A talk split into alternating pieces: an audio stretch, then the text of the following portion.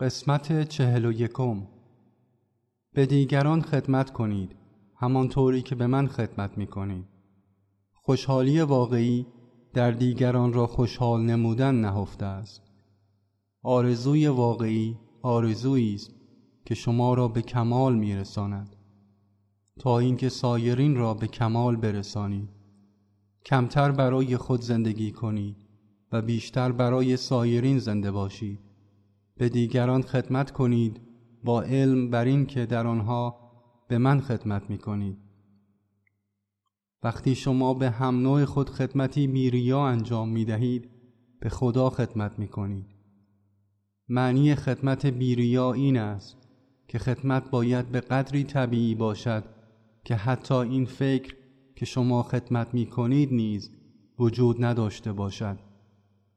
مفهوم صفت صداقت خدا این است که شما به سایرین خدمت می کنید تا آنها را حتی به قیمت خوشحالی خودتان خوشحال سازید. صداقت ایجاب می کند در خدمتی که انجام می دهید بوق و کرنا نزنید و همانطوری که با عزیزان خود رفتار می کنید با سایرین نیز رفتار نمایید.